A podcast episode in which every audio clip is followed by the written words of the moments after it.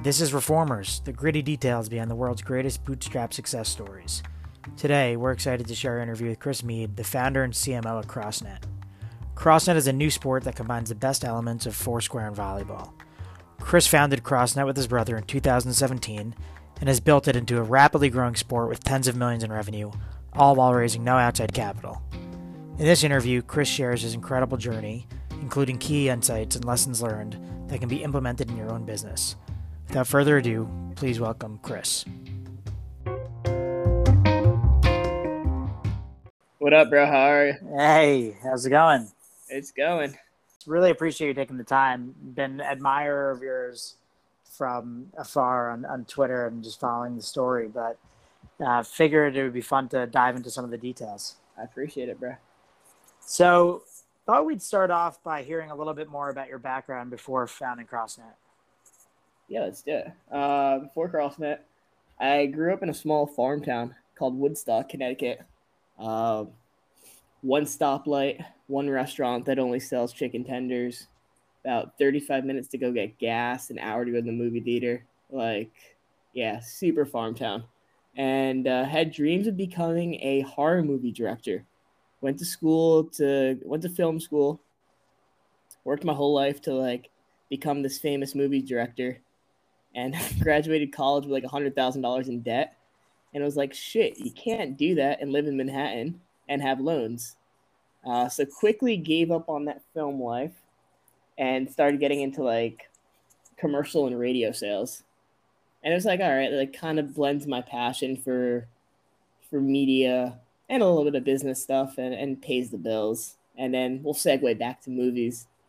And here we are, 28 years old, never got back to movies, but maybe one day. you should make your own documentary. Right? Yeah. One day. And, and one thing that I found really interesting about this uh, interview in particular is uh, everyone on this podcast has created a company and some okay. have created a category, but I'd say you've taken that to the next level and have created an entirely new sport. Yep. Can you talk about the difficulties of that, especially as it pertains to being CMO? Like, how do you actually market and educate initial customers in an entirely new sport? Yeah, bro. That's that's like the big, uh, my big overarching mission for CrossNet, right? One, make it a global sport, Olympics, all that cool stuff. It's great. But I my job's not done until you look at a CrossNet and you're not like, what the hell is that thing? Because when you when you see a basketball hoop, you're not like you don't look at your girl and be like, what is that random hoop thing? Like you just understand the rules, you understand how to do it. Like there's no question mark. Uh, right now with CrossNet, there's just question marks. Like what is that thing and how do I play it? and they're like, oh, maybe I've seen it on Facebook before, maybe I saw it in Walmart before. Uh, so there's a lot of education. And so a lot of our emails, a lot of our SMS, a lot of our marketing strategy is how do I play and how do I play the right way? Because if you're playing the wrong way, you're probably not having a great time. And then for the 100 people that are watching you play, whether they're driving by or they're at the beach or at the park, they're going to see you having a shitty time. And then they're going to be less inclined to, to buy it. So educating them to play the right way is the most important. And I understand how you do that on channels like online or SMS or things that you control. When you think about your retail experience, because you do have retail presence, like physical retail presence. Yep. How do you do it in store? It's tough. Uh, it's very important to make sure that our product packaging uh, is very straight to the point. What's the game? How do you play it? How quickly can you set it up, and where can you set it up? And then on our retail packaging, which we should have done three years ago, uh, and COVID's kind of helped QR codes be a little bit more back in fashion. Uh, we have a learn to play right on the box. Nice QR code, not too in your face and COVID ish, and literally just says learn here. So we have customers literally walk up to a box if they haven't seen it, uh, and they can scan and learn right in the store. Did you steal that from someone else, or that's something that you came up and yeah, we, it's actually quite genius. No, we I, I think there's not one brand I could think I've stole it off of in in all reality. Um, and then another thing that we work with retailers, some retailers will give us a television space, so they'll run our uh, how to play video. Like Scheels is a good partner of us in the Midwest. They'll run our how to play video on a loop, and then they'll have a CrossNet set up inside the store and so they'll have like a whole like demo section, which is dope. Wow, love yeah. that. Actually, it's a perfect segue into the topic I wanted to discuss, which is your marketing campaigns and techniques in general. I've been very impressed with how forward thinking your strategies are. You know, just some recent examples of things I saw. Um, you were one of the first companies to pounce on the NIL rule change with college sports. Yep. Um, you did an official partnership with USA Volleyball, and I also saw that you were on ESPN. I believe eight the Ocho. Yeah. Can you talk about your marketing strategy and like how that's evolved from the early days until now? Yeah. Um, I don't think anybody at our company thinks of themselves as a marketer. It's just how do we get CrossNet in the hands of more people and more people looking at it? How, how can we get eyeballs, right? And how can we turn it from this is Chris's volleyball net he invented in his mom's backyard to this is CrossNet, a global real sport. Um, and it's how do I professionalize that? And it's kind of like leveling up. You go from the Huffington Post. First, you go from a little blog, right? The mom and the Woodstock Villager. Then you get the Huffington Post logo. Then you get the Forbes logo. Uh, so for us, like going after that USA volleyball logo, that couldn't have been a more legitimizing stamp. This is no longer a DHgate product or something you saw on a Facebook ad. This is USA Volleyball, aka like the NBA, supporting our company. Uh, so having that stamp made makes every, like just means so much to us and really means like just a badge of legitimacy. And then with NIL, great opportunity. Uh, college kids, I don't think back to college. I was scrubbing dishes and uh, I was a pizza boy. So like, would I rather play CrossNet on the quad with my friends and got paid 200 bucks a month or serve pizza? Like I'm taking CrossNet all day, right? So uh, we got 217 athletes as of this afternoon, all on uh, content retainers. So they're anywhere from three to six month retainers. Some are even longer and essentially they're creating content for CrossNet. Uh, our marketing team is always getting content to run paid ads on, and organic, of course. And then they're creating a, a campus environment. So setting up CrossNet at the quad, creating tournaments, embedding it into their uh, into their volleyball programs, and making it a training tool. So it's just really making it a uh, a part of the campus life.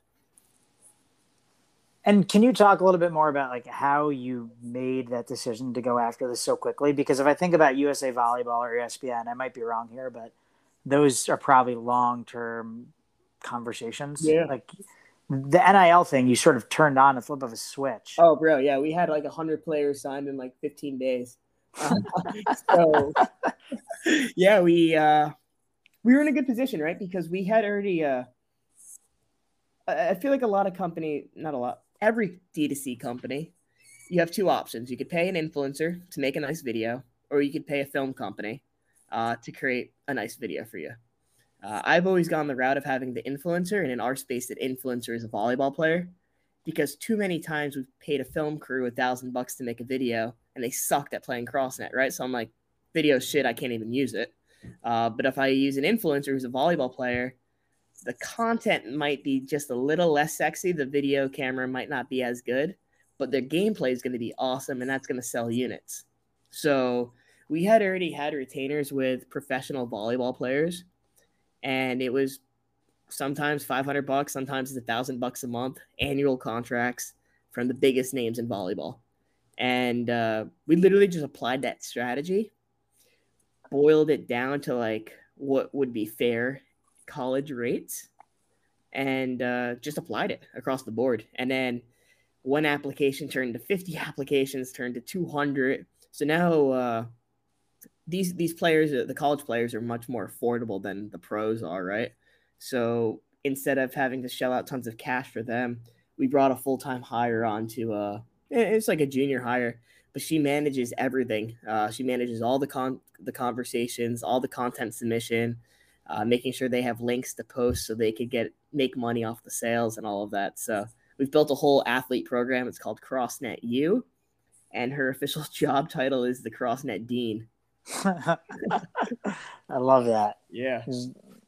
And when you think about how you want to scale this program going forward, do you think it's something that has long term legs, or is it sort of a spur of the moment? Hey, like this is what's in vogue, and you know maybe Yeah. the next strategy is something with NFTs, and the next strategy is something with I'm just curious how you think about more trendy and timely marketing versus long term strategic marketing. Yeah, I, I, definitely think this has legs because one, you get a new wave of college players every year, which is dope. Um, my ultimate goal is to have CrossNet be a legitimate sport at every school, whether like I, I want to build a whole flywheel, right? You're six years old, you go to elementary school, you learn touches on a CrossNet, you go into high school, you play in gym class, and then you play at your after school program. And hell, one day it's even a college college thing. Right now we're an intramural sport at like 50 schools. Like you at University of North Carolina, like massive school that I would never get into. They uh they have it as their intramural program, which is just wild. So if we could get these players, these popular players, right? Student athletes by nature are pretty popular on campus. You have them set it up in the middle of the quad. You have people having fun with it. Now we're in the intramural program. Oh damn, the intramural program has to buy six nets. Um, and it just becomes a revenue cycle. Yeah, that's really smart. I mean, I would love to see uh, my kids growing up playing this. So right. I hope I hope it becomes reality. Yeah, I do too. Shifting gears a little bit, I was looking at your team and and most interestingly or most notably uh, saw that your co-founder is your brother. Yeah. A lot of people would say that's really risky. You're mixing not only um, you know business uh, strife, but also potentially personal and you know out of work, out of office strife. Mm-hmm. Um, but you guys have seemed to excel as co-founders. Yeah. Can you talk a little bit about that experience and um, how you had that conversation early on as to whether or not this was a good idea? Yeah, I think we've always gone into business together, just growing up.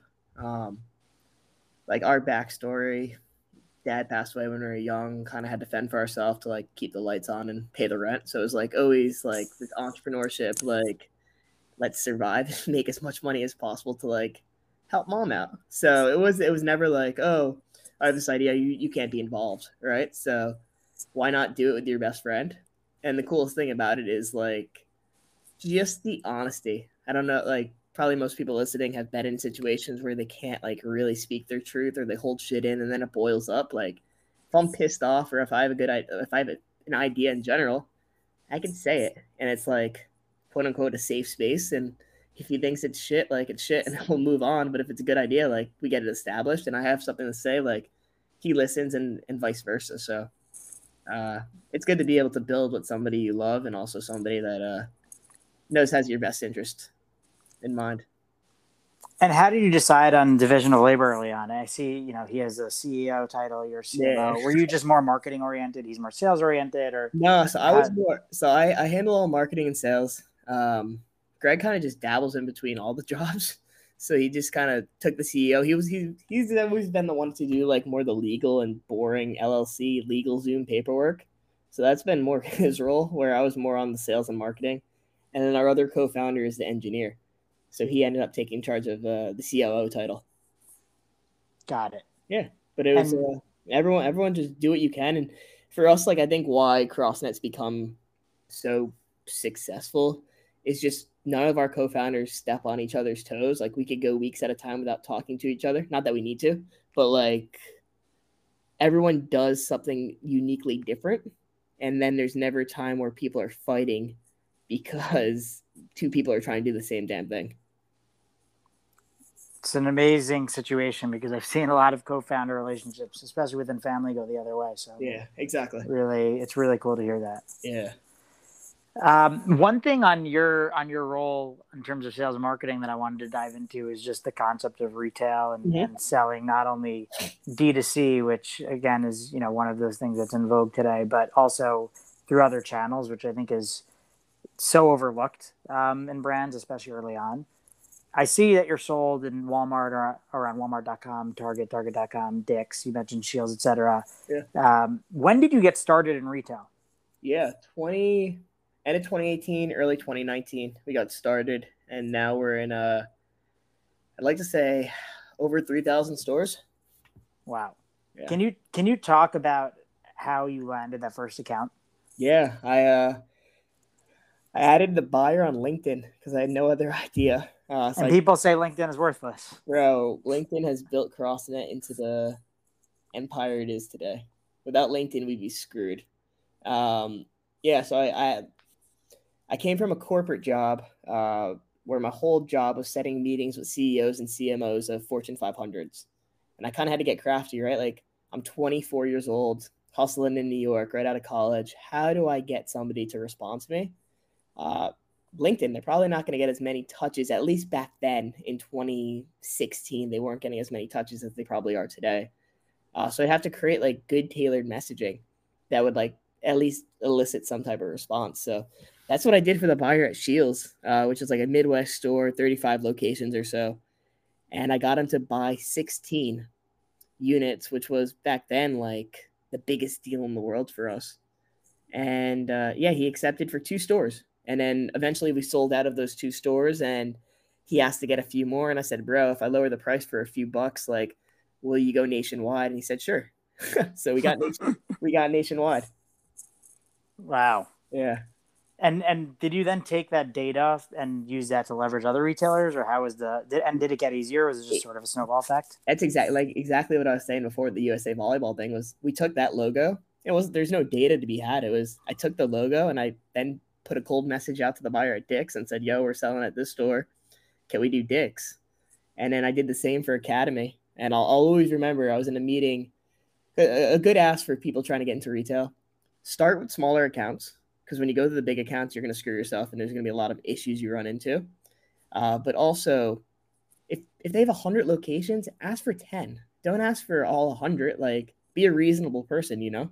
So I went I went to a meeting in Dallas, my only buyer meeting I ever went in person, and I had a slide deck, and my ask was to start in 10 stores and I, uh, right before I got to that slide, she's like, "Yeah, we'll start you nationwide with 270 locations." I was like, "All righty, well, we will close that PowerPoint and we'll not get to that slide." Well, that's a great thing to hear, but I'm sure you're also a little bit scared because can fulfillment, yeah, you know, come through? Exactly. So, how do you handle the back end now? Do you did you already have you know the proper manufacturing set up or yeah. was it sort of a hustle bustle to get it in place in our situation thank god we did um, we were sitting on a ton of inventory at the time uh, and the best thing is just build rapport with the buyers and, and let them know about lead times um, buyers now are way more up to date with the global trade situation and stuff sitting at ports for days but back then we wouldn't uh, we wouldn't try to eh, my my job as a salesperson and trying to make us profitable was let me create as many supply chain hiccups for my team as possible because I'm selling this damn thing so fast. You need to keep up, and that's that's been kind of like our relationship. The COO and me is like, I'm gonna sell as fast as possible. You're gonna fulfill as quick as possible, uh, and we'll keep trying to build this thing up. And it was all self funded. Sold one unit, bought two, sold two, bought five, and just kept it going. And on the self-funded point, because one of the the core things about this podcast is it's focused on the best bootstrappers in history. Yeah. How did you fund the business outside of you know profitability? Did you have money saved up? Did you take did you take loans? Yeah, so we uh, started the business uh, with about fifteen grand, give or take. We then took all of that money and we put it back into the business. And our, our first purchase order was for like 100 units. We then rebought 250, rebought 250, bought 500. And I remember the biggest like pinch ever was we went from 500 units to 2,500 units. And that really cash cash strapped us for a while. Um, but no, I, we all had like a runway of three or four months to live. And then we would do like Upwork and side hustles to, to pay the bills while we were becoming like more and more profitable. And yeah, just this year, actually, sorry, just last year, we got a, a JP Morgan credit facility loan. But no, to date, like historically, we've literally just reinvested the company's money time and time again. And I know how that works for inventory, but how do you think about hiring and building out a team? Yeah, eventually we just made enough money and we started hiring. So yeah, so our team's up to 24 people now. Uh, but for the longest time, we did it all with like four folks. So essentially, what we've kind of done this year is we had uh, in 2020 we had a pretty nice uh, profit margin that we were proud with. And we said, yo, we're going to take some con- concessions on that margin this year to build out the team and build out the infrastructure. Uh, that way, the year following, uh, we'll be in a, a, much better revenue situation. So this year has been a, a, little bit concession on profitability to build out the team. Uh, but now the team could do stuff on the fly, like build CrossNet U in less than 20 days, you know? So that shit we'd never be able to do. It's unbelievable. It's really impressive. Yeah. But I mean, profitability is the biggest thing, dude. We don't do a single thing for losing a dollar. Like, I never went into business to lose money. I'm not going to raise money and burn other people's cash so I could do cool shit. Like, it's it's got to be profitable. Otherwise, we're not doing it. And are there certain metrics in, you know, aside from profitability, but yeah. more short term or maybe more widespread metrics that you use as North Stars to make sure you guys are running efficiently? Uh, so we use a thing called a MER, um, which essentially is we compound all the money that we spent in the week versus all the money that we made in the week.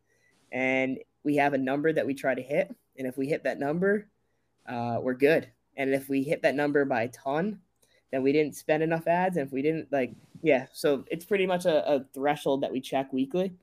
And if we see a numbers at a certain uh, certain uh, number, we gas it up and we throw more money into the marketing funnel. And if we didn't hit our numbers, then we kind of reassess. I love that. I'm going to steal that for some of our companies. Yeah.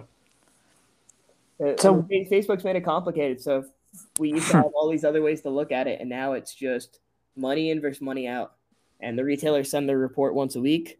We throw all the sales into a report. How'd we do? And then, uh, yeah, we assess. And are most of your marketing dollars going towards trade spend at this point, or nah, dude, we don't have any trade spend. So where it's just Facebook it's and Facebook. Instagram? Yeah, we, we legit have almost no no trade spend at all. Um, we get end caps just because we're CrossNet and because we've built a, a great product. People want us, uh, which is awesome. A great feeling. Um, yeah, it's mostly just brand, brand, brand. I kind of made it. I don't. I don't want to say I made a mistake. This year was all about testing uh, different channels and trying to diversify off Facebook. We tried billboards. We tried uh, podcast reads. We've tried uh, connected television, YouTube ads. Uh, we, we burnt a lot of cash this year on, on experiments. And I think ultimately what's come down to is get back to what was working. Uh, and those are paid paid digital ads. Uh, sadly, I mean the billboards are great and they create great content, but we didn't really see it move the needle for us this year. In terms of experimenting, I saw, and maybe this is not an experiment, but I saw you did some sort of partnership or maybe even invested off the balance sheet or personally into U-Ball. Yeah. Yep. Can you talk a little bit more about that and your ambitions, perhaps outside of just CrossNet and new sporting? Absolutely, bro. Within the next few months, you'll see some pretty major announcements. But uh, we're creating a company called Cross Sports, uh, which may or may not be public at this time, but whatever. Now it is. Uh, essentially, our entire goal is become a juggernaut in the sports, like change the way sports are like sold. We want to innovate. We want to create innovative sporting goods products uh, for years to come. We grew up buying Franklin and Wilson and Spalding, and they're the same old companies since I was one years old and you were young. Like it's time for a change, uh, and we wanted to be that person. So we have the manufacturing, we have the supply chain, we have the the marketers, we have the sales team uh, we're gonna just leverage all of those uh, big box relationships and keep building out that cross net and cross sports section in the store, which I'm pumped about. Uh, in regards to your initial question about U-Ball, amazing game, uh, portable basketball hoop, just seems like a no-brainer. Uh, the guy over there, Tim Shields, is a good friend of ours, and he's just had some crazy traction so far. And it was a project I knew I wanted to be involved with for a long time. So yeah, we we gave him some cash for some equity. Uh, we clearly got a good thing going with CrossNet, so we're kind of going to give him some of the the ins and outs and the secrets to help U-Ball kind of explode too. Love it. I'm really excited to see what what else you guys come out with. Appreciate it. So I want to end this with a little bit of a different format than I usually do, which is talking about some of your your tweets because I mentioned earlier I do follow you on Twitter. I find you both very amusing but also very informative. Appreciate it. Uh, as well as inspiring. Thanks. So I'd love to just get your thoughts on a couple of different uh, topics regarding things you've tweeted about. Let's do it. so first one was a tweet about you emailing all of your employees and canceling all internal meetings. Oh hell yeah! You basically said it's a waste of time and let's do something different. Yep. So can you talk about the background here and, and how this uh, how this occurred? Bro, we were simply just meeting. Like we were just meeting like eight hours a day, and it's like nobody's getting work done because you're just sitting there doing meetings, and it's like, all right, less meetings, more work. So like a perfect example today was like, uh, I keep seeing Instagram stuff go on on our newsfeed, and I don't even know what's going on. Or like for example, 9/11, right? We didn't have a 9/11 post in the in the funnel, and I'm like, yo, that's a huge mistake. We should have had a 9/11 post. So instead of me on 9/11 having to go make a post, like our social team should have had that well thought out. So normally we'd have a meeting about it, but this time it was just an email. So stuff like that just save time, less meetings. Do you have any meetings? Oh yeah, I got. Sadly, I do. Uh, I have a, a weekly head coaches meeting where it's just like the executive team. We meet for one hour, and then I got a weekly product development meeting where we just go over cross sports products. But besides that, that's those are my two standing meetings that I have every week. And then I got a I got a meeting at 10:30 at night for wedding planning with my fiance. That's the, the most important one. Don't miss that one. Yep. That's Coming- those are, the, those are the three core meetings. Yeah, coming from a married man, you don't Yep. want to miss one. Um, on a completely different topic, I saw that you recently donated thousands of dollars worth of food um, to Yeah. families and taught kids how to play both volleyball and crossnet for the first time. Uh, where does this desire to give back come from? we grew up poor as hell, bro. Like really poor, like food stamp poor. So like living in Miami, looking at a pool, talking to you, getting paid for it, like it's humbling, but also like a reality check of like we're doing pretty damn good. Uh, we went over there. I gave this lady eighty dollars, and it was literally all her money for the year, and she just broke down crying. And she reminded me so much of my mom. So like, we were able to do something and make a difference, and uh, I mean, it's such a small magnitude, but it was really, really, really rewarding uh, and cool to see. I mean, we went we went places where kids were kids had two T-shirts to their name, and so if we could go give them a cross net, give them some clothes, and like CrossNet becomes a, a part of their daily life because they need something to do, like that's amazing. And it, I mean, it, it goes into the the mission of CrossNet becoming a global sport, but it also impacts them into having a better day. So like it's kind of a win-win, you know. Yeah, I have the chills hearing that. It's uh, really awesome. Appreciate it. Dude. Really, really awesome. Um, and then lastly, I see that you're always purchasing new products and showing off new products and discussing new products on Twitter. And I love that you're such an avid consumer and that you really stay on top of um, culture and, and what's happening and, and trying new things. Um, so is that just something that you've sort of had inside of you your entire life, like always curious about what's going on, or is it something that's developed now that you um, are running your own consumer product business? And then also, would just love to hear um, what are your, what are some of your favorite products? I know you did a very cool partnership um, with a lotion business. Uh, Oh, yeah, Black Wolf. Yep. So yeah, would love to just hear more about about this. Yeah, dude, it's it's cool. Uh,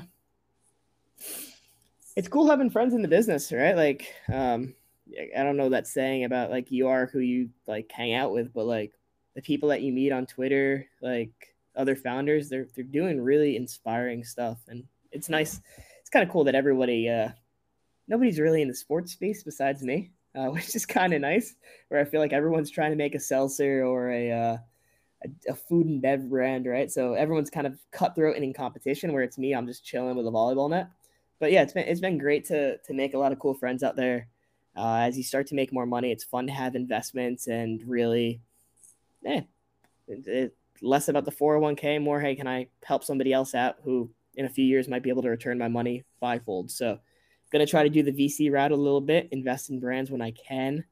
Uh, I think I've learned so much just from bootstrapping and not taking other people's cash on what to do and what not to do. So if I could save somebody a year's worth of headache or a few months of headache, like I'm gonna try to do that, knowing that they'll probably pay it forward eventually.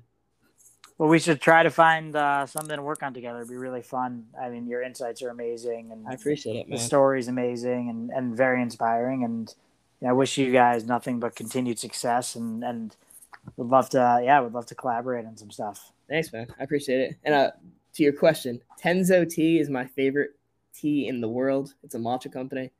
Um, yeah, that's my currently number one. And Truff, the hot sauce brand. Those are two. Oh, I love Truff, so now I Yeah. need to try Tenzo. Yeah, Tenzo's the best. So those are two of my my favorite products at the moment. Amazing. I'm gonna buy some Tenzo now. My wife loves matcha, so Good. it's uh, that'll be a win-win. It doesn't taste like dirt. It's the only matcha that you make at home that doesn't taste like dirt. Perfect. Well, I'll, I'll go buy a case. You make sure uh, you bring a case to your meeting tonight with the fiance. Yeah, I got it. Ten o'clock. And yeah, it was really, really great to chat. Appreciate your time. Appreciate it, bro. Stay in touch. Talk soon.